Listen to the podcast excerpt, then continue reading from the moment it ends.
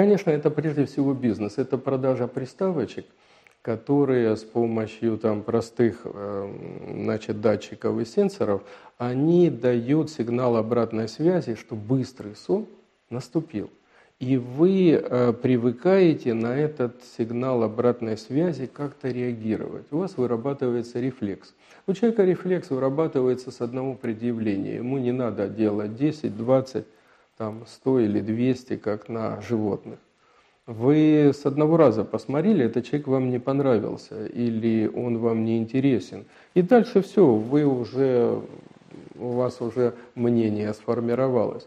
Так и здесь быстро вырабатывается условный фрек, э, рефлекс. Коробочка продается, вы за нее платите там 100 баксов или там э, сколько-то. Есть нехитрая инструкция, которая говорит, как подготовиться к восприятию. И есть э, как бы э, установки. Вы хотите летать, значит, вы должны настроить себя на то-то, то-то, то-то. Когда вы сигнал э, ощутите, вы тогда вот запустите эти желания, вы будете летать во сне. Вы хотите сражаться, пожалуйста, есть такие там, ну и, и другие модификации. Есть приборчики более сложными, не с одной, а с двумя обратными связями, с тремя обратными связями. Э, большая часть медиков и неврологов относятся к этому скептически и отрицательно. Почему? Мы с вами уже выяснили и говорили о том, что сон э, очень нужен для адекватного бодрствования. И если со сном что-то происходит не так или нарушается, значит, естественно, и бодрствование будет не то. И есть вероятность, что и последующий сон будет тоже искажен.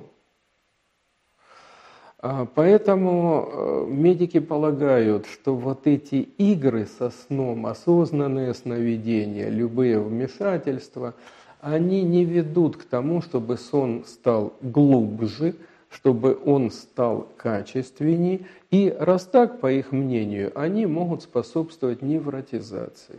То есть вы будете становиться все больше и больше невротиком – тревожность ваша будет манифестироваться, и э, может этот мир, э, вы и будете в нем путешествовать и находить что-то новое, но от того мира, в котором мы все находитесь, вы можете отдаляться.